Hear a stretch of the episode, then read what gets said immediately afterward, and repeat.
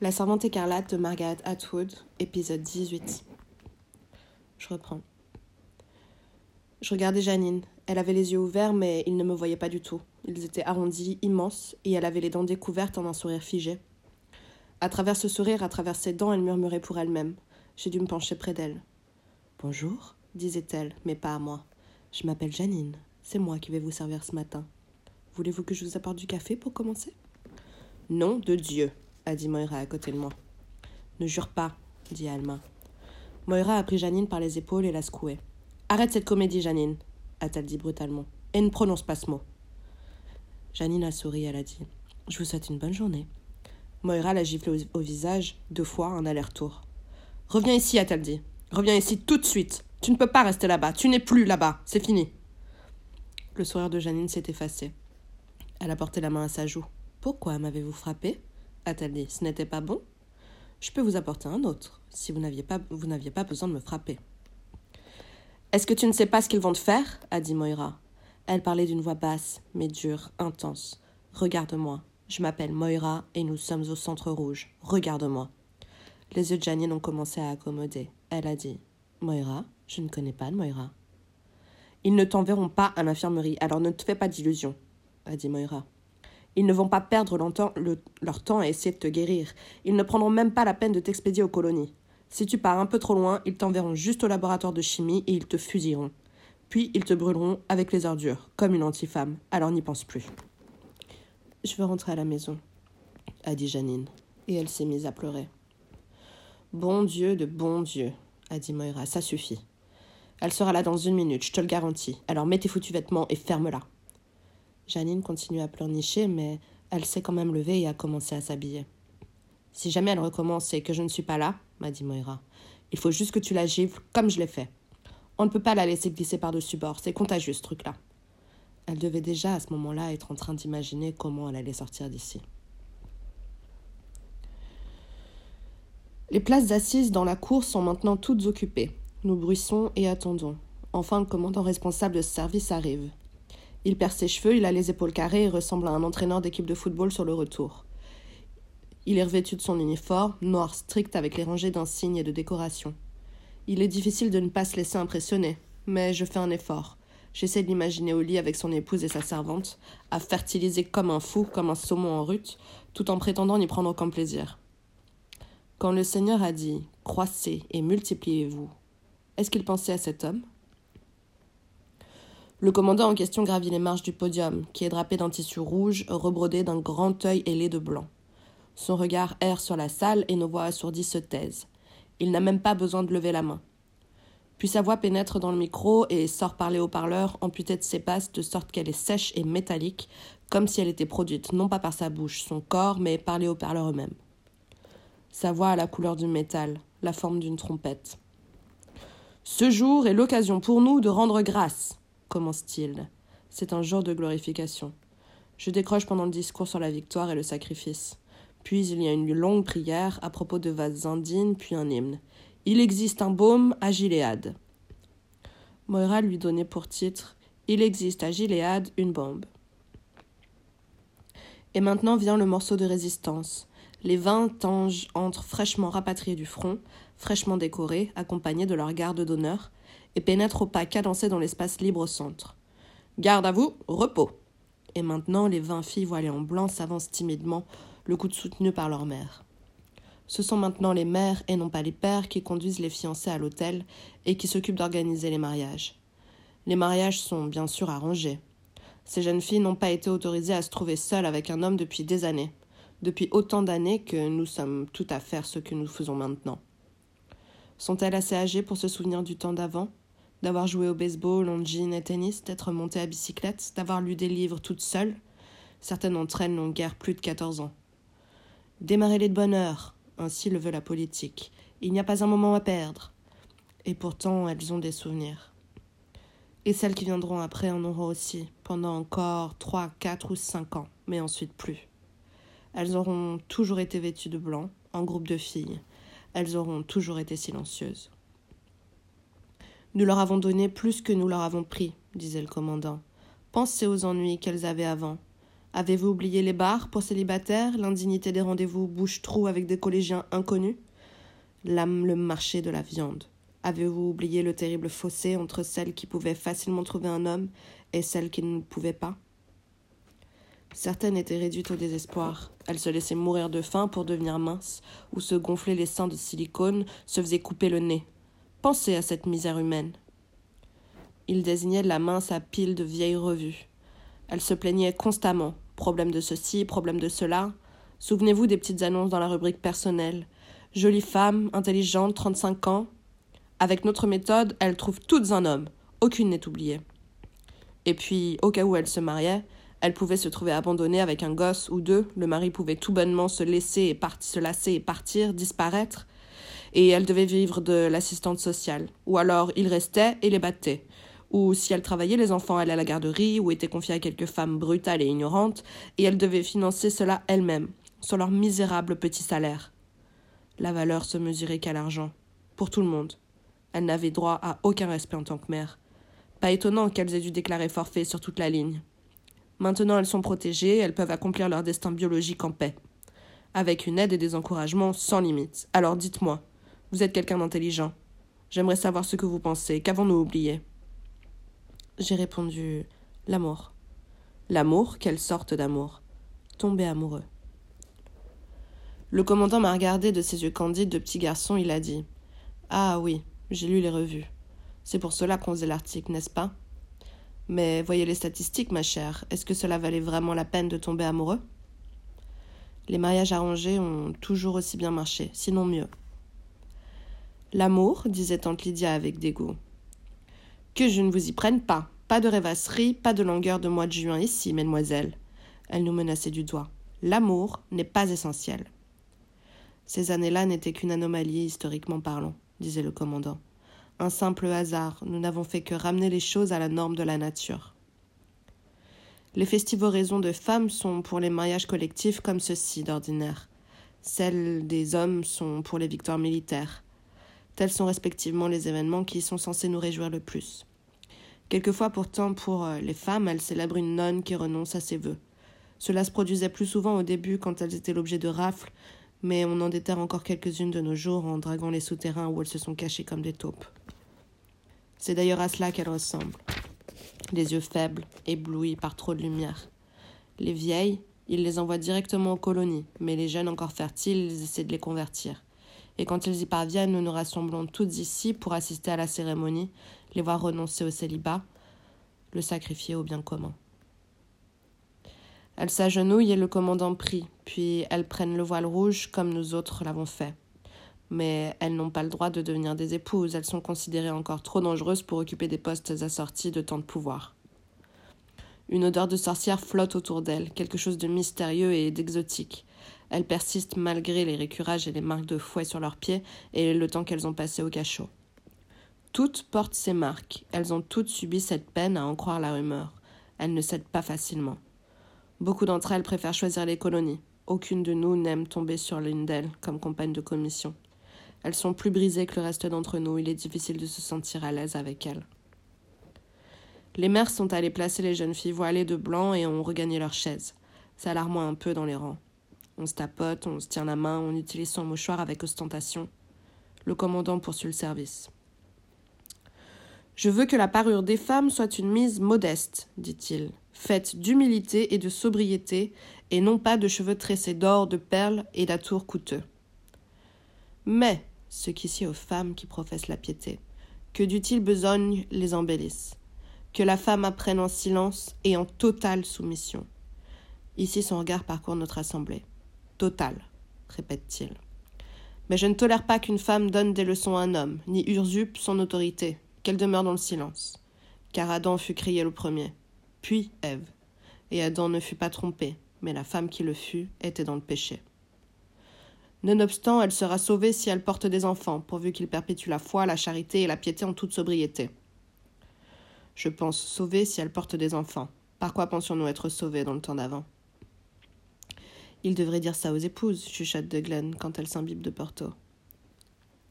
Quand elle s'imbibe de Porto. Elle se réfère au passage sur la sobriété. On peut de nouveau parler sans crainte. Le commandant a terminé la partie essentielle du rituel. Ils en sont aux anneaux, soulèvent les voiles. Je me dis, à part moi, ouh, regarde bien, parce que maintenant c'est trop tard. Les, gens, les anges seront autorisés à avoir des servantes plus tard, surtout si leurs nouvelles épouses ne peuvent pas produire. Mais vous, les filles, vous êtes coincées. Vous avez devant vous tout ce que vous aurez, bouton d'acné et le reste. Mais on ne vous demande pas de, on ne vous demande pas de l'aimer. Vous vous en apercevrez bien assez tôt. Faites seulement votre devoir en silence. Quand vous douterez, quand vous serez à plat sur le dos, vous pourrez contempler le plafond. Qui sait ce que vous pourrez apercevoir là-haut? Couronne funéraire et anges, constellations et poussières, stellaires ou autres, les rebuts laissés par les araignées. Il y a toujours quelque chose pour occuper un esprit curieux. Quelque chose ne va pas, ma belle, disait la vieille blague. Non, pourquoi? Tu as bougé. Il suffit de ne pas bouger. Notre objectif, disait Tante Lydia, est de créer un esprit de camaraderie entre femmes. Nous devons souquer ferme toutes ensemble. Camaraderie, mon cul, dit Moira par le trou de la cloison des toilettes. En avant la baise, Tante Lydia, comme on disait dans le temps. Comment veux-tu parier qu'elle a forcé Janine à se mettre à genoux? Qu'est-ce que tu crois qu'elle fabrique dans son foutu bureau? Je parie qu'elle l'a obligée à s'escrimer sur son vieux machin desséché, poilu, ratatiné. Moira Quoi, Moira souffle-t-elle. Je sais que tu y as pensé. Je réponds Ça ne sert à rien de dire des mots pareils, tout en sentant monter le fou rire. Mais je me donnais encore l'illusion qu'il fallait préserver quelque chose de l'ordre de la dignité. Tu as toujours été tellement bêcheuse, dit Moira avec affection pourtant. Bien sûr que ça sert. Et comment? Et elle a raison. Je le comprends maintenant, à genoux sur ce sol indéniablement dur à écouter le bourdon monotone de la cérémonie, il y a un sentiment de puissance à chuchoter des obscénités à propos de ceux qui sont au pouvoir. Cela a quelque chose de réjouissant, quelque chose de pervers, de clandestin, d'interdit, d'excitant. C'est un peu comme une formule magique, cela les dégonfle, les réduit au dénominateur commun où l'on peut les affronter. Dans la peinture du cubicule des toilettes, une inconnue avait gravé Tante Lydia Sus, c'était comme le drapeau de la rébellion brandi du haut d'une colline. La seule idée de tante Lydia faisant une chose pareille était en soi revigorante. Et maintenant, je passe mon temps à imaginer des rencontres moites et velues entre ces, gens, ces anges et, leurs blanches épouses exsangues, des grognements et des suées mémorables, ou mieux, des échecs ignominieux, des verges pareilles à des carottes vieilles de trois semaines, des tâtonnements angoissés sur une chair aussi froide et aussi difficile à émouvoir qu'un poisson non cuit. Quand c'est enfin terminé et que nous sortons, Deglan me dit de son chuchotis léger pénétrant. Nous savons que tu le vois seul. Je fais qui? Tout en résistant à l'envie de la regarder. Je sais qui. Ton commandant, nous savons que ça t'arrive. Je lui demande comment. Nous savons, c'est tout, dit-elle. Que veut-il? Des trucs spéciaux? Ce serait difficile de lui expliquer ce qu'il veut vraiment, parce que je n'ai pas encore de mots pour les définir. Comment puis-je lui décrire ce qui se passe dans la réalité entre nous? Cela la ferait rire, c'est sûr. Il m'est plus facile de répondre. En quelque sorte, oui. Cela a au moins la dignité de la contrainte. Elle réfléchit. Tu serais étonnée, dit-elle, de savoir combien ils sont nombreux dans ce cas. Ce n'est pas ma faute, je ne peux pas refuser d'y aller. Elle devrait savoir cela. Nous sommes maintenant sur le trottoir et c'est trop risqué de parler. Nous sommes trop près des autres et il n'y a plus le murmure protecteur de la foule. Nous marchons en silence et en nous attardant derrière les autres jusqu'à ce qu'enfin elle estime pouvoir dire Bien sûr que tu ne peux pas, mais renseigne-toi et dis-nous. Me renseigner sur quoi? Je la, sens, je la sens plutôt que je ne la vois tourner légèrement la tête. Tout ce que tu pourras. Maintenant, il y a un espace à remplir dans l'air trop chaud de ma chambre, et un temps également. Un espace-temps entre ici et maintenant, et là-bas, et plus tard, ponctué par le dîner. L'arrivée du plateau montait à l'étage comme pour une invalide. Une invalide, quelqu'un qui a été invalidé. Pas de passeport valide, pas de sortie. C'est ce qui est arrivé le jour où nous avons essayé de passer la frontière avec nos passeports neufs, qui disaient que nous n'étions pas qui nous étions. Que Luc, par exemple, n'avait jamais divorcé, que nous étions donc en règle d'après la nouvelle loi. L'homme est allé à l'intérieur avec nos passeports après que nous lui avons expliqué l'histoire du pique-nique et après avoir jeté un coup d'œil dans la voiture et vu notre fille endormie au milieu de son zoo d'animaux pelés. Luc m'a tapoté le bras et il est sorti de la voiture comme pour se dégourdir les jambes. Il surveillait l'homme à travers la fenêtre du bâtiment de l'immigration. Je suis restée dans la voiture. J'avais allumé une cigarette pour me calmer. J'aspirais la fumée, une longue goulée de feinte attente. Je regardais deux soldats revêtus des nouveaux uniformes qui commençaient déjà à paraître familiers. Ils étaient debout, désœuvrés, à côté de la barrière à bascule striée de jaune et de noir. Ils ne faisaient pas grand-chose. L'un d'eux observait une bande d'oiseaux, des mouettes qui s'envolaient, tourbillonnaient, et se posait sur le parapet du pont plus bas. Tout en l'observant, lui, j'observais les oiseaux. Tout était de la couleur habituelle, mais en plus vif. Je me disais, je priais en mon fort intérieur, tout ira bien. Oh, faites que cela soit, que nous passions, que nous traversions, juste pour une fois, et je ferai n'importe quoi ce que je pensais pouvoir faire pour quiconque m'aurait écouté, qui aurait pu présenter la moindre utilité ou intérêt, je ne le saurais jamais. Puis Luc est remonté en voiture, trop vite. Il a tourné la clé de contact et a fait marche arrière. Il a dit que l'homme avait décroché le téléphone, puis il s'est mis à conduire très vite, et ensuite il a eu le chemin de terre et le bois, et nous avons sorti hors de la voiture et nous nous sommes mis à courir. Une chaumière où nous cacher, un bateau, je ne sais pas ce que nous pensions. Il avait dit que les passeports étaient à toute épreuve, et nous avions eu si peu de temps pour nous organiser. Peut-être avait-il un plan, une espèce de carte en tête. Quant à moi, je ne faisais que courir, fuir, fuir. Je ne peux pas raconter cette histoire. Je n'ai pas à la raconter. Je ne suis pas obligée de raconter quoi que ce soit, ni à moi-même, ni à personne. Je pourrais juste rester assise ici paisiblement. Je pourrais me retirer en moi-même. On peut plonger assez profond, assez loin et assez en arrière pour qu'il ne puisse jamais nous faire remonter. Nolite te salopardes exterminorum. Ça lui a fait une belle jambe. Pourquoi lutter? Ça ne peut pas continuer comme ça. L'amour, dit le commandant. Voilà qui est mieux. Voilà quelque chose que je connais. Nous pouvons parler de cela. J'avais dit tomber amoureux. Tomber en amour, nous le faisons tous alors d'une manière ou d'une autre. Comment a-t-il pu prendre cela tellement à la légère? Ricaner même, comme si c'était banal à nos yeux, une pause, un caprice. C'était au contraire une opération laborieuse. C'était l'événement central, c'était le moyen de se comprendre soi-même. Si cela ne vous arrivait jamais, au grand jamais, vous seriez devenu un mutant, une créature de l'espace extraterrestre. Tout le monde savait cela. Tomber amoureux, disions-nous. Je suis tombée amoureuse de lui. Nous étions des femmes qui tombions. Nous y croyons à ce mouvement de chute, si délicieux comme si l'on volait, et pourtant à la fois si terrible, si extrême, si improbable. Dieu est amour, disait-on jadis. Mais nous avions changé cela, et l'amour, comme le paradis, était toujours juste au coin de la rue. Plus il, était difficile d'aimer l'homme qui se trouvait à nos côtés, plus nous croyions à l'amour, abstrait et total.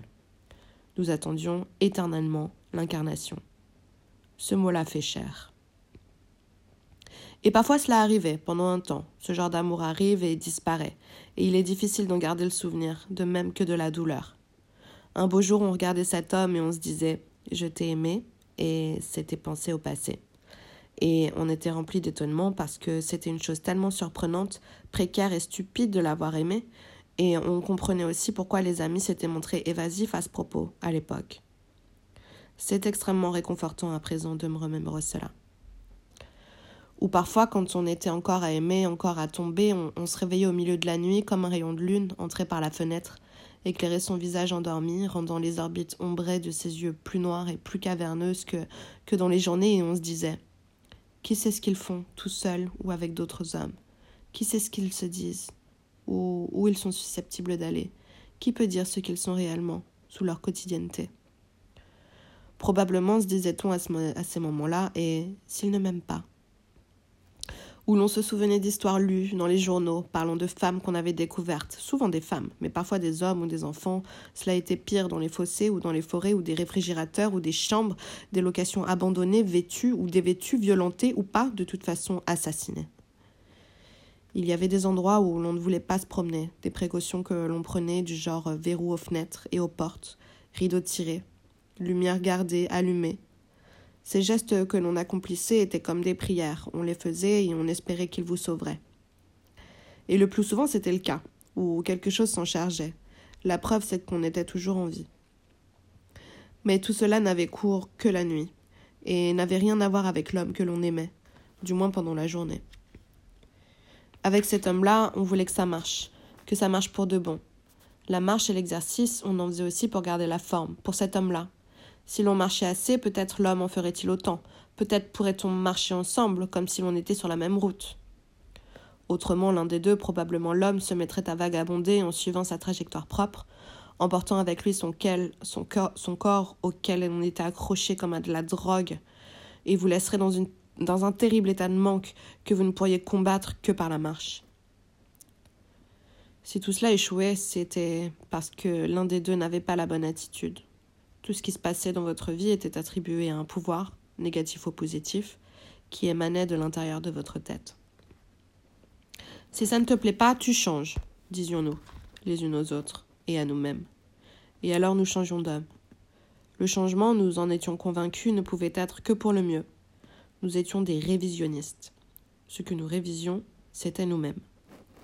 C'est étrange de se remémorer notre manière de raisonner comme si toutes les possibilités nous étaient ouvertes, comme s'il n'y avait pas de contingence, pas de frontières, comme si nous étions libres de modeler et de remodeler à l'infini le périmètre en expansion permanente de notre vie. J'étais ainsi moi aussi. Je faisais la même chose. Luc n'était pas mon premier homme et il se pouvait qu'il ne fût pas le dernier. S'il ne s'était pas trouvé gelé ainsi, arrêté net dans le temps, suspendu dans le vide parmi les arbres là-bas en train de tomber. Autrefois, il vous envoyait un petit paquet contenant les effets personnels, ce qu'il avait sur lui au moment de sa mort.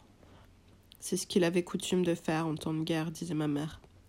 Combien de temps étiez-vous censé garder le deuil que disaient les autres? Faites de votre vie un hommage au bien-aimé disparu.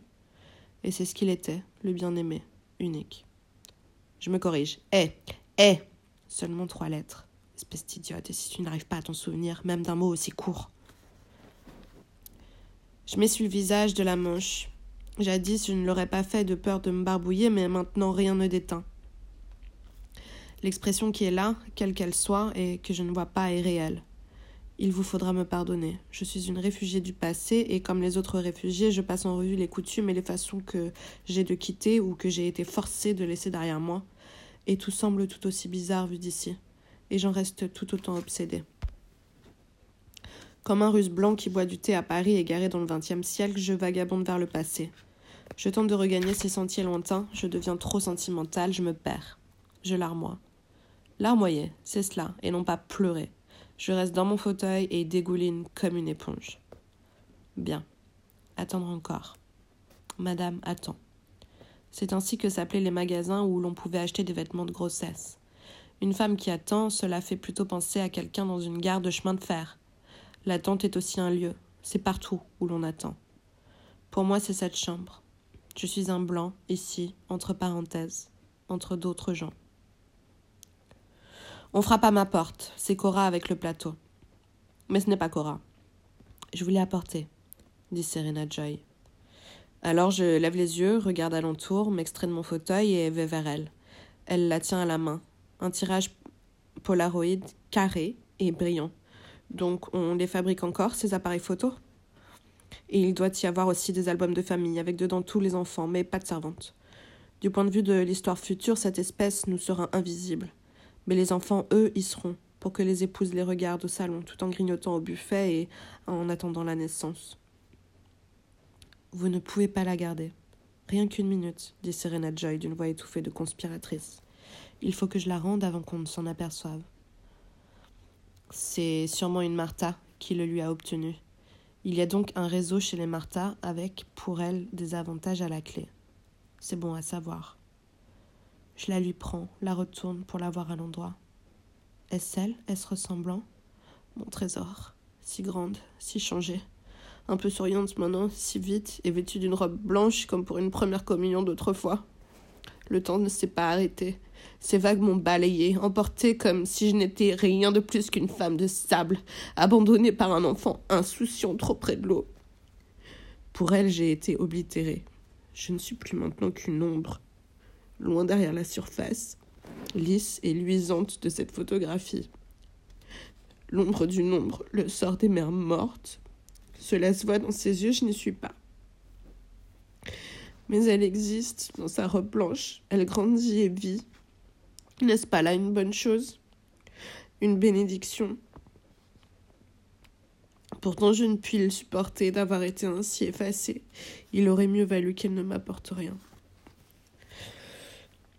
Je suis assis sur la petite table à manger du maïs à la crème avec une fourchette. J'ai une fourchette et une cuillère, mais jamais de couteau. Quand il y a de la viande, il me la coupe à l'avance, comme si j'étais dépourvue d'habileté manuelle ou de dents. Pourtant, j'ai les deux. C'est pourquoi je ne suis pas autorisée à avoir un couteau.